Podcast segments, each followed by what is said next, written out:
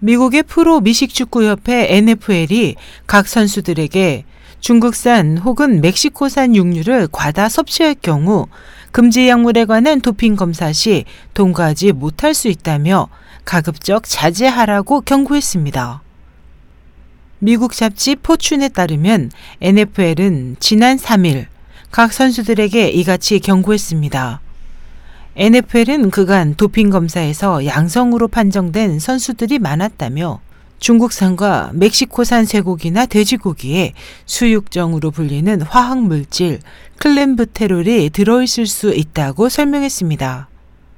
소나 돼지의 성장 촉진제로 사용되는 클램브테롤은 체내에 들어갈 경우 근육을 강화하고 체중을 떨어뜨리는 효과가 있지만 건강을 해치는 부작용도 있는 것으로 알려져 각국에서 사용이 금지된 약물입니다.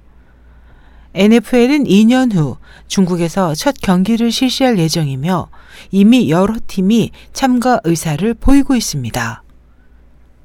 SH 희망성 국제방송 임선이었습니다.